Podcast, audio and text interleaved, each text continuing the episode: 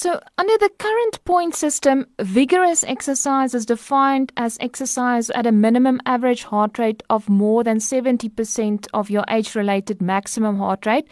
This is already verifiable and in line with the World Health Organization's definition, suggesting that it is a clinically relevant outcome.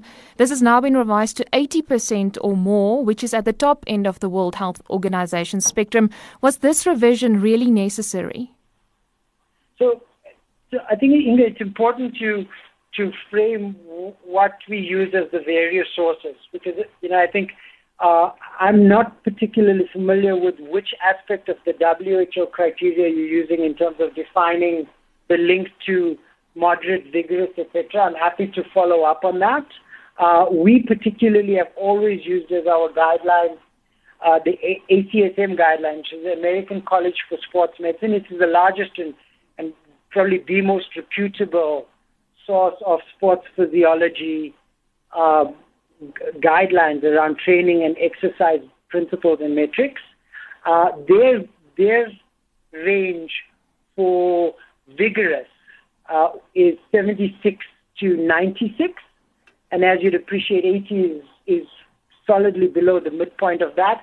And similarly, their definition of moderate is 65 to 75, and so our 70 fits between that. I think as I pointed, as I was mentioning earlier, uh, to look at any of these in isolation can be incredibly misleading because you can't just look at your average heart rate. You have to look at frequency, intensity, and duration.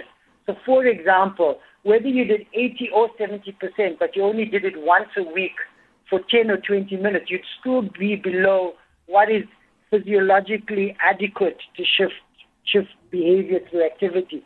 So you can't look at heart rate in isolation. And, and so if you look at frequency, intensity, and duration, and you say that the duration typically for most people is 30 or 90 minutes, and then you said that if the heart rate needed to be X, in your case, if you said it's lower, say let's say we made it 70 or 60, then by inference you'd need the frequency which, with which people are training to be much higher. And given we notice most people tend to train two to three times a week rather than four to five times a week, the combination of those will get you into a normal, at least the early stages of what's considered uh, the normal physiologically acceptable range to start to see shifting in health outcomes. And I want to stress that because it's the combination of the two. I think if you if you look at what's the generally accepted principle, then it's not just ACSM, it's beyond that. They often reference 150 minutes which is broke of moderate, which is broken down to actually what they say 30 minutes five times a week. And that's really, if you look at the points changes, is what we're encouraging people towards. Shorter, more regular activity, and obviously in a heart rate range that offsets for that so that it's physiologically relevant. And similarly, if you're in the vigorous, it adjusts down. And so if you look at the vigorous comparative, it typically says 75 minutes uh, of vigorous. And the reason they, they make vigorous half the duration of moderate is because the heart rate's higher. So again, that's the combination of the three variables that needs to be managed when you look at the table. It's often very misleading to take one in isolation, which is why people may be misperceiving or misunderstanding uh, the directional change.